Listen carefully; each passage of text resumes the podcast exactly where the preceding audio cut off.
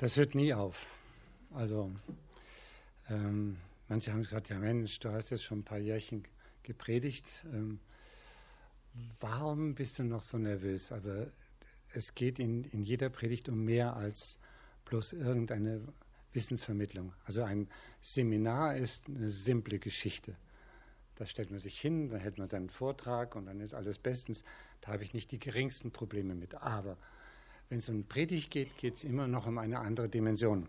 Ich möchte euch ganz herzlich einladen auf einen längeren Weg. Also bitte nicht heute Morgen, sondern insgesamt, dass wir mal eine Zeit lang äh, sehr ungewöhnlich äh, uns um, um die Bibel äh, kümmern und sehen, äh, was, was könnte man noch lesen und verstehen, wenn man sie genau anschaut. Hier geht es ums Neue Testament. Zunächst einmal äh, das, was Manuela schon gesagt hat. Wir leben in einer Zeit der Verunsicherung. Es ist nicht nur der, Virus, der irgendwie durch die Gegend schwirrt und gemessen an einem, an einem normalen äh, Grippevirus ist der noch äh, relativ harmlos in seinen Auswirkungen, aber er breitet sich halt unverschämt aggressiv fort. Darum geht es weniger. Das ist auch ein bisschen Verunsicherung, aber was ich viel stärker erlebe, ist ähm, die Verunsicherung durch die Leute, die rings um uns herum äh, politisch gesehen das Sagen haben. Man guckt über den Teich hinüber und sagt sich, ist es wirklich möglich, Gibt es noch eine Steigerung zu Bush oder so? Es gibt sie. Und es gibt eine, in Osten geguckt auch und dahinter noch mehr und im Nordosten noch mehr. Das ist eine Weltsituation, die, die so kribbelig ist, wie, wie jetzt, wie sie ähm, glaube ich, viele, viele Jahre nicht mehr war. Und da haben wir, und das ist ganz normal, eine Verunsicherung und wir fragen uns natürlich auch, hey, ähm, was macht das mit uns? Können wir da locker drüber hinweggehen? Oder ähm, wie müssen wir dagegen angehen? Müssen wir beten oder was, was sollen wir machen? Die zweite Art von Verunsicherung findet in den Gemeinden statt. Das, was vor vielleicht wirklich vor 20, 30 Jahren überhaupt noch keine Frage war, ist plötzlich Grund, richtig verunsichert zu sein. Wie ist das mit unserem Schriftverständnis? Kaum hat man sich unter der Führung, denke ich mal, des Heiligen Geistes angenähert, auch an Großkirchen. Es gibt Leute, die vor vielleicht, äh, ja, vor zwei, drei Jahrzehnten noch gesagt haben, also mit der Hure Babylon, in Klammer katholische Kirche, da werden wir niemals, gar nie, nicht, nicht irgendwas zusammen machen.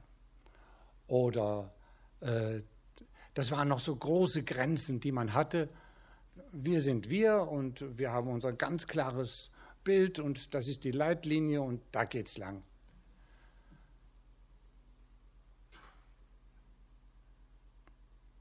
Schriftverständnis ist jetzt der große Graben und er wird gerade kräftig aufgebuddelt und man fragt sich, ähm, verstehe ich eigentlich die Bibel richtig? Was ist los, wenn äh, anders scheint ja manches ein bisschen einleuchtend zu sein, aber wenn ich ein kleines Stückchen in Frage stelle, dann kracht ja das ganze Gebäude der, der, der, des, der Bibel zusammen. Auch eine Verunsicherung, die wirklich an die Nieren geht. Manche haben echt damit zu kämpfen. Die Frage nach der Ethik, meistens hängt das sehr stark mit dem Bibelverständnis zusammen, mit was gilt eigentlich heute noch kann man als Christ jetzt fast alles? Oder wie? Ethik ist ein, ein, ein ganz diffiziler Trennpunkt geworden. Und in vielen Gemeinden, plötzlich ist es da. Und es kommt zu einem Miteinander und nicht mehr Miteinander. Es gibt da Gemeinden, die so eine Erfahrung schon hinter sich haben. Und äh, der Glauben leidet darunter. Es ist überhaupt keine Frage. Bin ich eigentlich auf dem richtigen Pferd? Oder ist alles bloß äh, so lange schön, solange wir es uns schön reden? Verunsicherung an einem ganz empfindlichen Punkt, nämlich an unsere Beziehung zu Gott, dass da Dinge oft hineinspielen, die uns echt zu schaffen machen. Äh, alte Männer erzählen ja gerne Geschichten. Ich weiß nicht, ob jemand hier unter uns ist, der noch auf Jahrmarkt, Jahrmärkten oder einem Jahrmarkt war, wo es eine Teufelsscheibe gab. Für diejenigen, die das nicht kennen, äh, möchte ich das mal kurz beschreiben. Es ist, äh, glaube wenige Jahre nachdem ich das mal einmal mitgemacht habe, ist das ganze Ding natürlich verboten worden. Verständlicherweise verboten worden, weil es hat so viele Verletzte gegeben, dass es gar nicht mehr anders geht.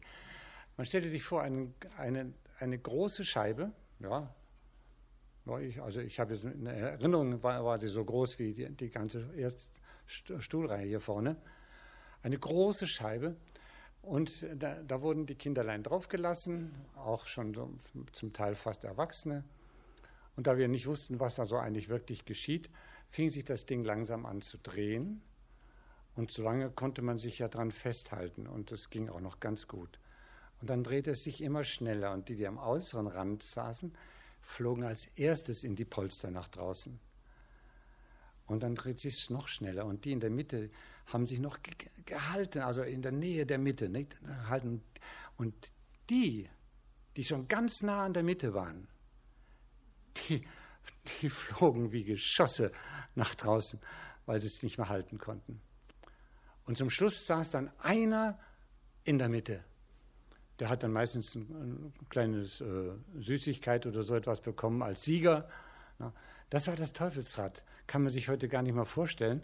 Allein das Risiko einzugehen, dass da Leute rausfliegen und dem anderen mit, mit, mit dem Knochen ins, ins Gesicht fahren und, und ein, ein, schrecklicher Unfall da passiert. Es ist passiert und deswegen gibt es das leider auch heute nicht mehr. Nein, aber als Beispiel eignet es sich großartig. Als Beispiel eignet es sich wirklich. Je mehr zentrifugale Kräfte auf uns wirken, desto mehr suchen wir instinktiv die Mitte. Das geht gar nicht anders. Wir können in einer permanenten Verunsicherung nicht leben. Das macht uns krank. Man hat es mal äh, mit einem anderen Bild gezeigt, dass Leute, die, die nicht wissen, wo sie jetzt hintreten, was hält jetzt noch und was hält nicht mehr, dass wenn das bei ihnen längere Zeit so ist, dass sie in ihrem Umfeld nie sicher sind, was jetzt da passiert, dass die seelisch krank werden. Das haben wir sogar mit Katzen gemeinsam.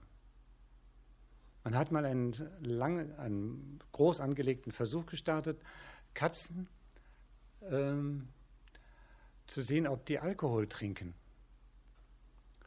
Und da waren immer die, die, die Trinkschälchen und ein, eine Trinkschale hatte Alkohol drin. Und die, jede Katze lebte in seinem Käfig und konnte verschiedene Tasten bewegen, dann bekam es was zu fressen und dies und jenes. Oder vielleicht wurden sie auch dann gekrault, wenn sie auf eine Taste drückten. Spielt keine Rolle. Jedenfalls, die Welt für sie war in Ordnung. Sie konnten viel schlafen. Hab, wir haben fünf Katzen, alles Notaufnahmen zu Hause. Die schlafen so viel, Gott sei Dank. Äh, und dann hat man die Anschlüsse für die Tasten vertauscht. Und die Katzen wussten nicht mehr, wo sie, wo sie Kriege ich jetzt ein Guss Wasser drüber oder kriege ich was zu fressen? Und man hat sie seelisch krank gemacht. Das Fell wurde stumpf, sie waren ganz nervös, sausten in ihrem Käfig rum. Tja, und vorher hatten sie nicht einen Schluck aus der Schale genommen mit dem Alkohol, aber dann saßen alle an dieser Schale. Das ist manchmal auch eine Hilfe, äh, wenn wir mit jemandem umgehen, der ein Alkoholproblem hat. Der ist im tiefsten seiner Persönlichkeit verunsichert. Aber das will nur heißen, dass wir darauf angewiesen sind, dass wir eine Sicherheit haben. Wir können nicht leben in einem Klima der Verunsicherung. Äh, man sagt das selbst bei dem Coronavirus, ähm, da, da kommt sowas, da pusht sowas nach oben.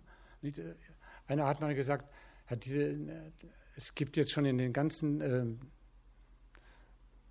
Zooläden nicht einen einzigen Hamster mehr, weil alle Hamsterkäufe gemacht haben. Da pusht nach oben eine Sorge, eine Not. Wie, komm, äh, wie kann man dem Ganzen Herr werden? Äh, das ist im Menschen drin. Ja, wir könnten uns überlegen, jeder von uns, was sind denn so meine zentrifugalen Kräfte, die an mir zerren, von der Mitte weg. Denn die Mitte, und das ist ziemlich eindeutig, äh, die einzige, die wirklich hält, die in Zeit und Ewigkeit hält. Und das ist nicht ein Werbespruch dieser Gemeinde, sondern das ist ganz allgemein gültig. Ähm, das ist Jesus selbst. Je näher wir ihm kommen, umso mehr verlieren wir die Angst, von zentrifugalen Kräften weggerissen zu werden. Und deswegen ist der, der Weg, den wir jetzt miteinander gehen, ist einer, äh, diesen Jesus kennenzulernen. Man, Manche sagen sich, ah ja, ich, ich weiß doch, Sohn Gottes und für uns äh, sein Leben gelassen und alles, das kennen wir doch schon, jetzt hör doch mal auf, äh, ist ja nichts Neues. Äh, sollten wir uns nicht täuschen. Wir lernen Jesus erst wirklich kennen. Es kann sein, mal durch einen wunderbaren Menschen oder durch Meditation, alles möglich. Aber die stabilste Methode, Jesus kennenzulernen, ist die, ähm, zu schauen, was denn die Evangelisten über ihn geschrieben haben. Ja, das kenne ich doch alles schon. Meine Güte, ich habe schon so oft äh, in der Bibel gelesen und und es gibt so, auch in Gemeinden gibt es eine gewisse ganz natürliche Bibelverdrossenheit. Das fing ja an, dass man uns damals, als man frisch bekehrt war, in die Bibel hineingejagt hat und so, jetzt fängst du mal von vorne an und dann liest du das mal durch und dann wirst du dann schon sehen, wo du landest. Du kommst meistens nicht bis zum Neuen Testament. Vorher steht es dir bis hier. So viel Grausamkeit, so viel unverständliche Dinge und man sagt sich, hey, was ist das denn? Aber wir haben, wir, wir haben wirklich ein, eine, eine große Schwierigkeit, äh, auch die Bibel als solche äh, so ernst zu nehmen, wie sie ernst genommen werden will. Und deswegen heißt es, ein, es gibt ein altes Testament, das liegt da hinten, und es gibt ein neues Testament, das uns die letzte und entscheidende Offenbarung über das Wesen unseres Gottes bringt. Und dem nachzugehen, das macht einfach Spaß. Die Evangelisten wollten auf jeder auf seine unterschiedliche Art und Weise, wollten uns etwas beibringen.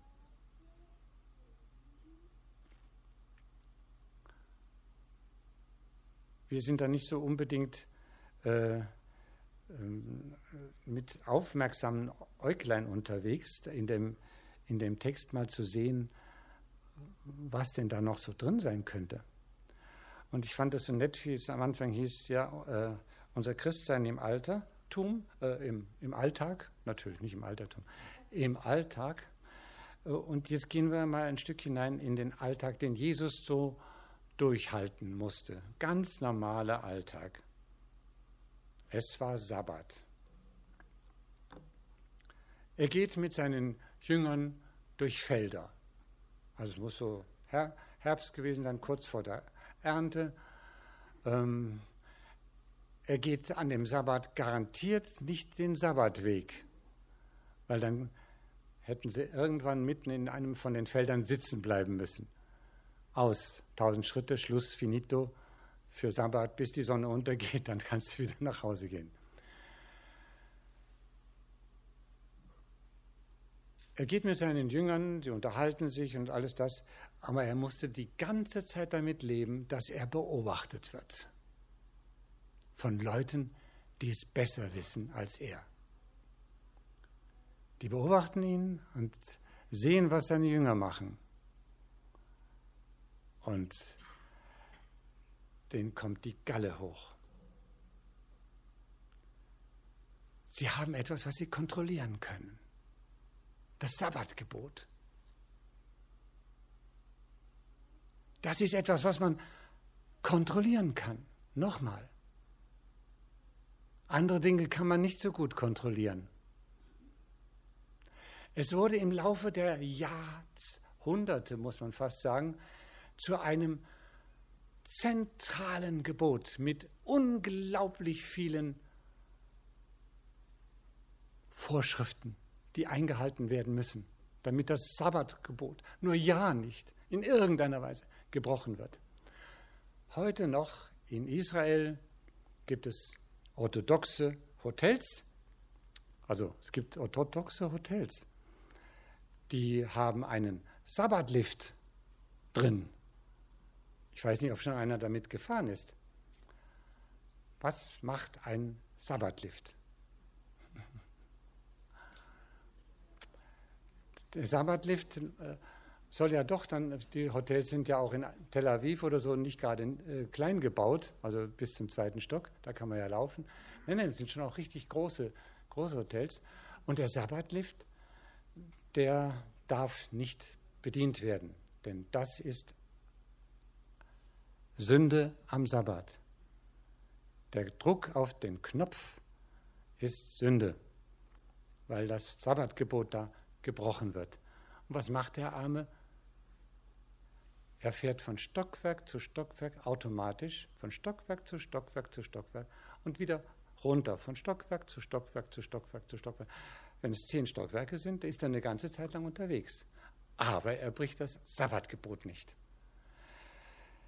Ich weiß nicht, ob, ob ihr schon irgendwann mal äh, Gott dafür gedankt habt, dass ihr nicht das Sabbatgebot halten müsst. Äh, die Vorschriften, wenn man dann wirklich ein treuer Anhänger dieses Glaubens sein wollte, die Vorschriften gehen bis ins Detail. Schon äh, Kühlschränke müssen am Vorabend des, also des Sabbat, bevor der Sabbat beginnt, der beginnt ja am Abend nach Sonnenuntergang, am Freitag, muss vorher bestückt sein. Während dem Sabbat geht gar nichts. Da kann man nicht einmal äh, einen Hasen, den man gerade überfahren hat, schnell mal in den Kühlschrank tun. Nichts. Geht gar nichts. Jedes Detail unseres Privatlebens wäre reg reg reguliert. Und noch einmal, das kann man kontrollieren.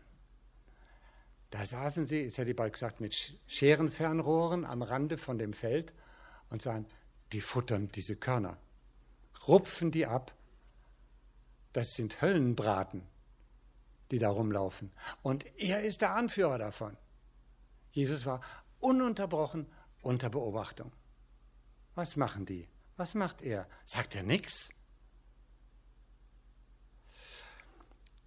Und jetzt schauen wir uns mal äh, den Text aus der Nähe an. Da kommt er vielleicht? Ja. Äh, ich lese mal ein bisschen vor. Nicht lange danach ging Jesus an einem Sabbat durch die Felder. Seine Jünger hatten Hunger, darum rissen sie die Ähren ab und begannen die Körner zu essen. Als die Pharisäer das sahen, sagten sie zu Jesus, da sieh dir an, was deine Jünger tun. Das ist nach dem Gesetz am Sabbat verboten. Es gibt eine andere Stelle im, im Neuen Testament, wo es auch ums größte Gebot geht. Da wird Jesus ja gefragt, was ist das größte Gebot? Wäre er ein gläubiger Jude gewesen, hätte er vielleicht unter in, in Klammern gesagt, Leute, eigentlich ist das größte Gebot das Sabbatgebot. Aber da ging es dann um die Liebe zu Gott und zum Nächsten wie sich selbst. Nur, ihr spürt hoffentlich, was, was das für eine Verschiebung ist. Ob ich Gott liebe, ob ich den Nächsten liebe, ob ich sogar mich selber liebe, kann man nicht kontrollieren. Wie will man auch?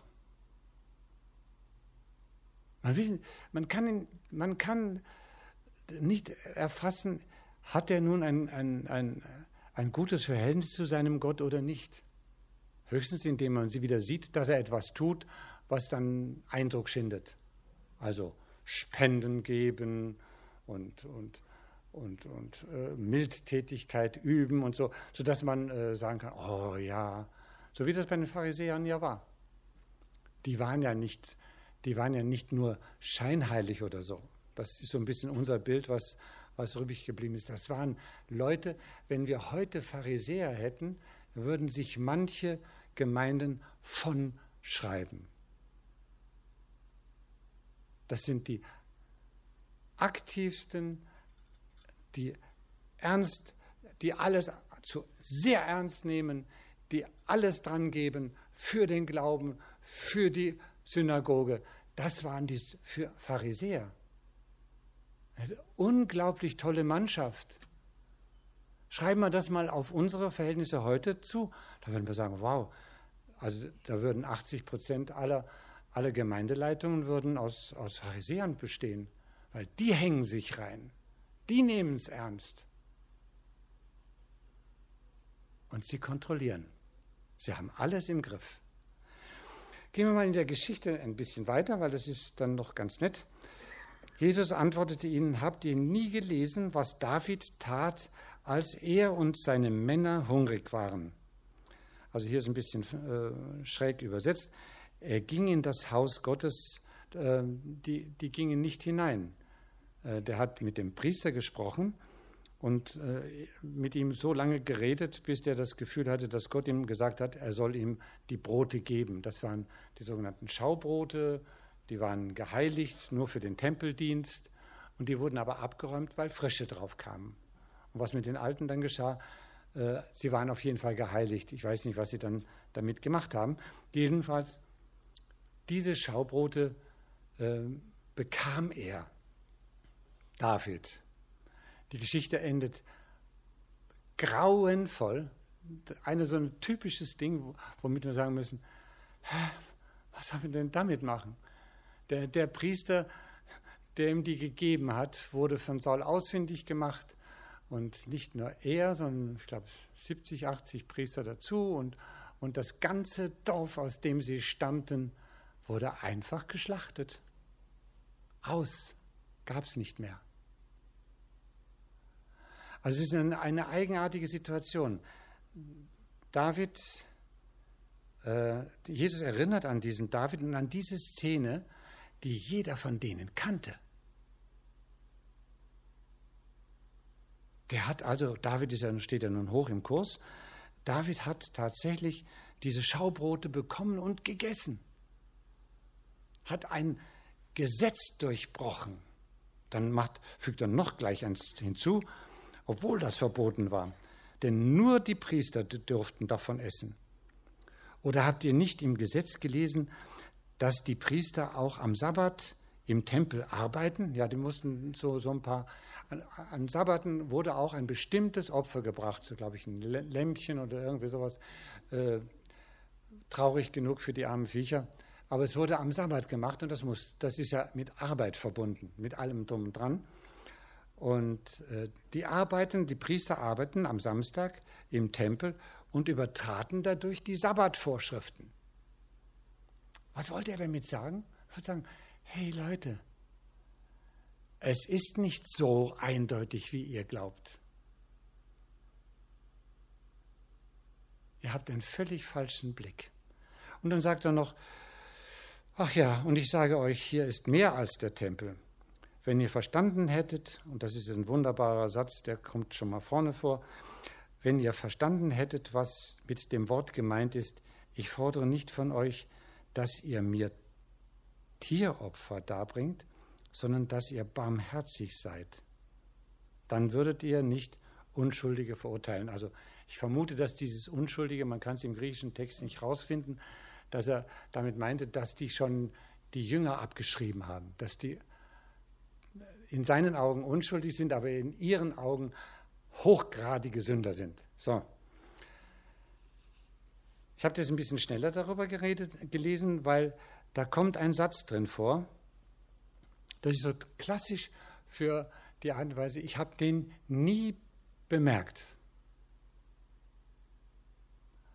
Wie sagt er? Und ich sage euch, hier ist mehr als der Tempel.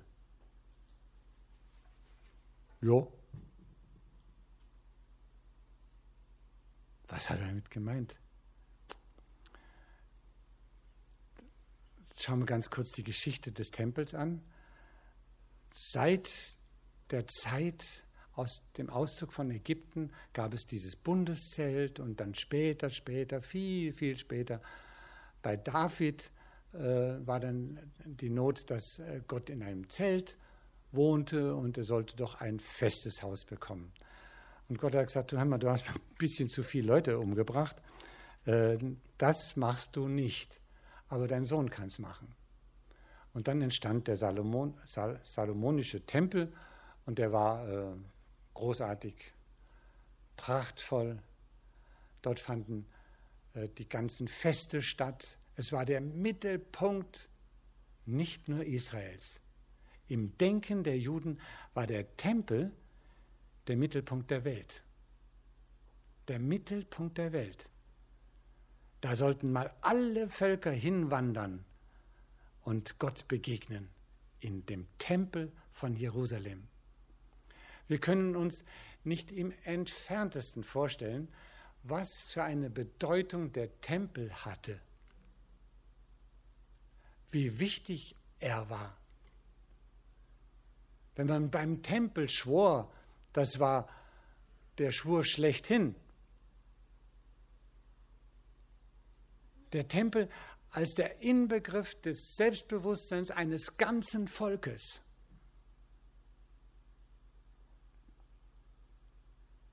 Der Bund, den Gott mit den Menschen geschlossen hat und mit seinem Volk geschlossen hat, gipfelte im Tempel.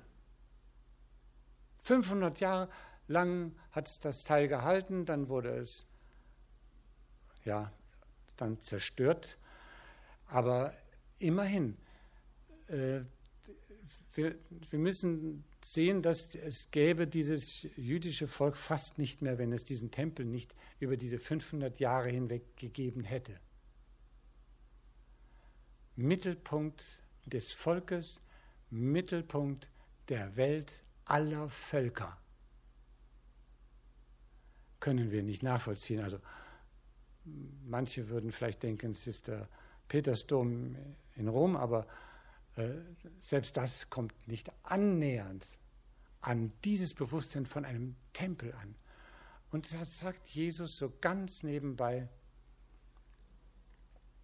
hier ist mehr als Tempel. Wer? Er. Er ist mehr als Tempel. Das gibt es ja gar nicht. Also ich glaube, äh, wenn man so ein bisschen fantasiert, dann kann man sich vorstellen, wie dieses Grüppchen von Pharisäern, die ihn da gerade so erwischt haben, gesagt haben, jetzt ist er total verrückt. Jetzt ist fertig. Es fing ja schon damit an, dass er gesagt hat, ich bin der Herr des Sabbats, das steht ja dann im letzten Satz drin. Der Menschensohn hat das Recht zu bestimmen, was am Sabbat geschehen darf. Wow. Wer bist du denn? Immigrant aus Galiläa, Handwerkerssohn. Was glaubst du, wer du bist?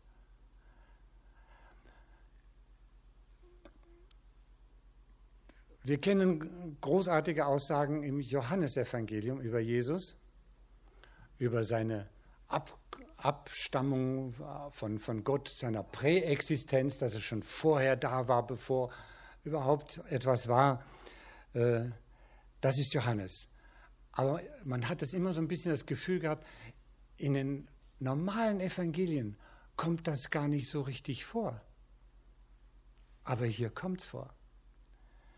Der Jesus, auf den wir uns verlassen, ist, ist sozusagen der, der Angelpunkt der Geschichte dieser Menschheit. Hier ist mehr als der Tempel. Hier entscheidet sich das Schicksal der Welt. Ich finde, das sollte man mal so innerlich ein bisschen auf sich wirken lassen, sagen, angesichts dieser Selbstoffenbarung Jesu, wie sieht dann mein, meine Gewichtung meiner Sorgen, meiner Nöte aus und wie, wie die Riesenchance mit dem, der der Mittelpunkt der Welt ist, in Kontakt zu sein.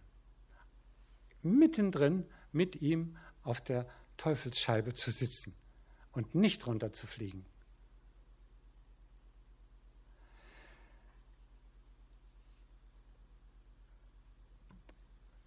Wir können Jesus nicht genug kennenlernen. Wir sind darauf angewiesen, dass uns die Evangelisten mehr und mehr von ihm erzählen und dass wir vor allen Dingen niemals mehr irgendwie einfach nur über etwas hinweglesen sondern sagen, hey,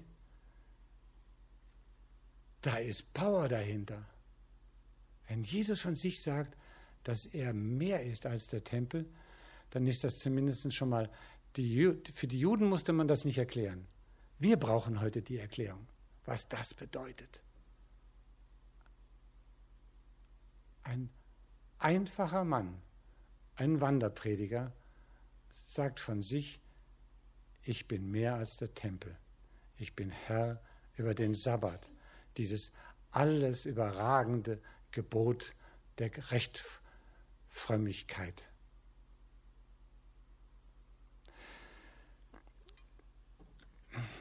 Kann sagen, ja, das ist schon gut so.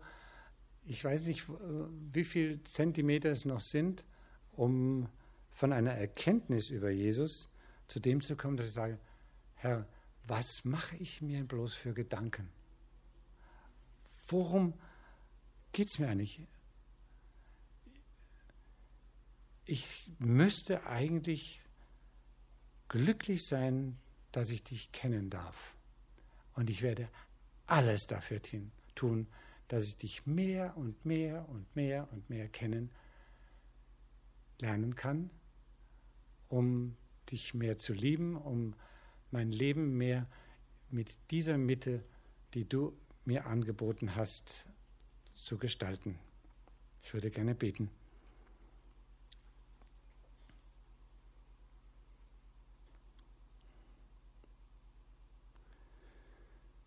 Jesus, wir danken dir, dass du ganz klar und deutlich zu erkennen gegeben hast, wer du bist. Du bist nicht nur eine Kultfigur in unserem Glauben, den man, den man so oder so auslegen kann, sondern du bist der Mittelpunkt dieser Welt. Auf dich läuft alles zu. Du gibst allem einen Sinn. Und vor allen Dingen danken wir dir, dass du uns in Zeiten der Verunsicherung ganz, ganz nahe bist. Danke dir, Herr, und wir wollen dich loben und preisen für die Güte, die uns ja buchstäblich nachgeht. Amen.